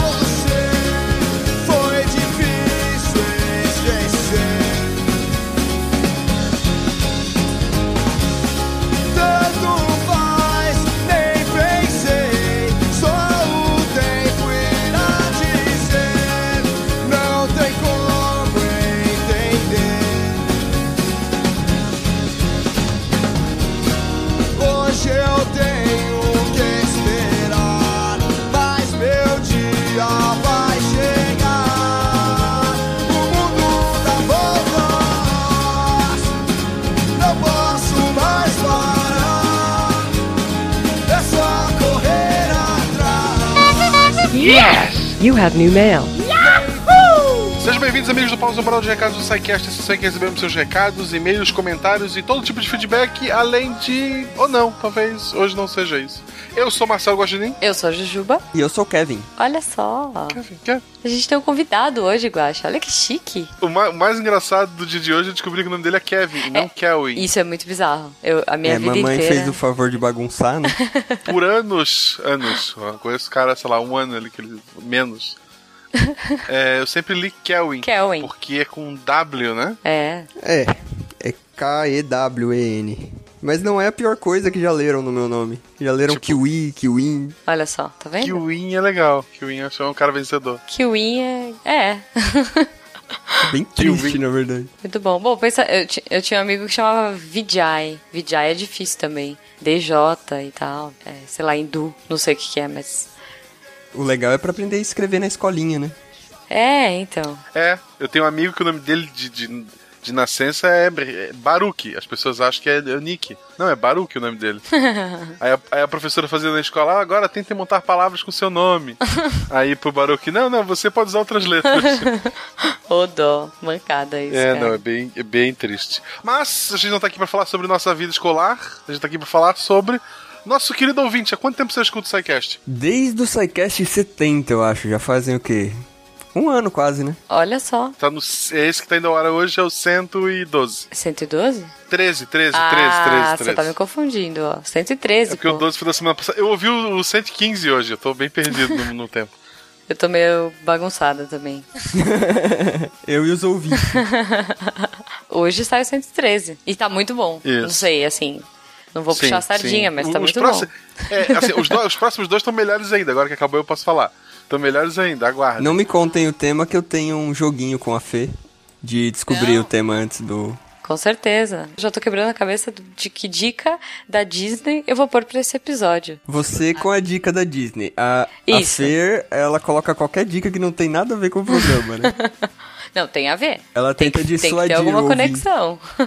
Tem a ver, tem a ver. Mas, como é que tu conheceu o SciCast? Eu baixei pelo aplicativo Podstore na época e nele já tava assinado vários podcasts brasileiros.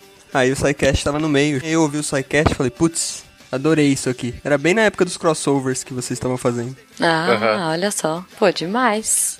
E você tem algum episódio preferido já? Você... Ah, eu faço maratona quase uma vez por mês, né? Mas ah, quase sempre tô fazendo maratona do SciCast. Junto com outros Ah. podcasts, mas com o SciCast principalmente.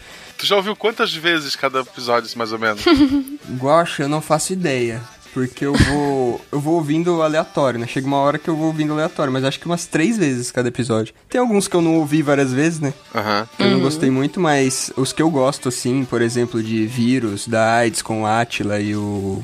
de política também, eu adoro, vejo bastante. Sabe o que é pior? Às vezes eu falo para as pessoas, quando eu vou apresentar o SciCast, eu falo assim, eu, eu, eu falei isso ontem até.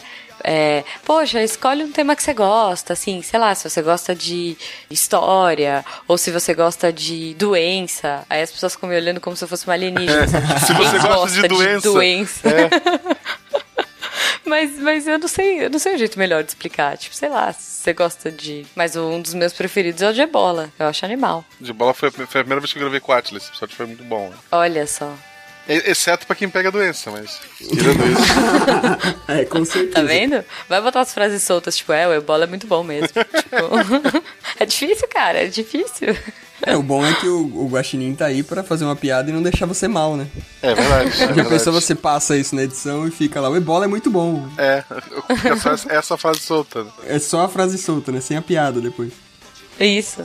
Aí fica aquele O- climão, aí, tipo. Eu geralmente, enfim. quando eu vou passar o, o SciCast pro pessoal ouvir, eu passo um tema que eu gosto. Que eu sei que o programa tá muito bom, assim. Não. Ah, eu não me preocupo só. muito no tema que a pessoa gosta, porque às vezes ela gosta de um. Um determinado tema e, o, e acaba criticando o programa por ah, eu queria mais profundidade, eu queria menos profundidade e tudo mais. Eu não queria aquele gordo. É. É, é bem assim, a pessoa acaba criticando demais um tema que ela gosta muito. Né? Eu, eu, tenho uma, eu tenho uma amiga de trabalho que eu fiquei insistindo pra ela ouvir. E ela gosta muito de cerveja, né? O pai dela trabalha com. com faz esses tanques refrigerados pra guardar e etc e tal. E daí eu fiquei, Uhum. não, ela não ouvia, não ouvia, não ouvia. Aí quando teve aquele que a gente gravou com o Jovem Nerd, eu fiquei fazendo Uhum. todo um rebuliço no Twitter, que elas, cara, tu falou tanto desse episódio que eu vou ouvir, disse, não adianta. Se tu não, não viu ah, o Cosmos, né, que era o Cosmos 2, tu não faz Aham, ideia é. de quem é o Jovem Nerd, esse episódio não significa nada pra ti, sabe? Vai ouvir o de cerveja, dela não ouviu nenhum. Oh, meu Deus. Ela podia ter, ter gostado. Pô, agora que eu parei pra pensar, eu tô a, um, pa- a, um- a uma conexão do Jovem Nerd. Muito feliz. Olha só, é verdade. Ok, eu, tô- eu- esses- eu- eu devo estar a 500, porque a gente gravou Não, uma você gravou com ele, cara. Ah, ok, ok, ok. Não, são graus de separação, Grau de Guaxa, não, separação. não Ah, tá. distância. Isso. É, Ah, Guaxa, tá. calma. Mas é bem bizarro. Eu, eu roubei uma foto do Sr. K esse fim de semana, olha só, que engraçado. Foi lá tietar, né? Eu vi a sua tietagem no Twitter. Você viu? Não, mas, mas, é Insta, mas né? é que eu fui muito. Eu fui, eu fui meio agressiva nessas. tipo, eu saí correndo, eu, eu, eu vi que ele tava na. Eu tava indo embora. Aí eu vi que ele tava no corredor, assim, tirando foto e tinha, tipo, vários caras em volta. Aí eu falei assim, bom, acho que ninguém vai me bater. Vou dar uma de louca.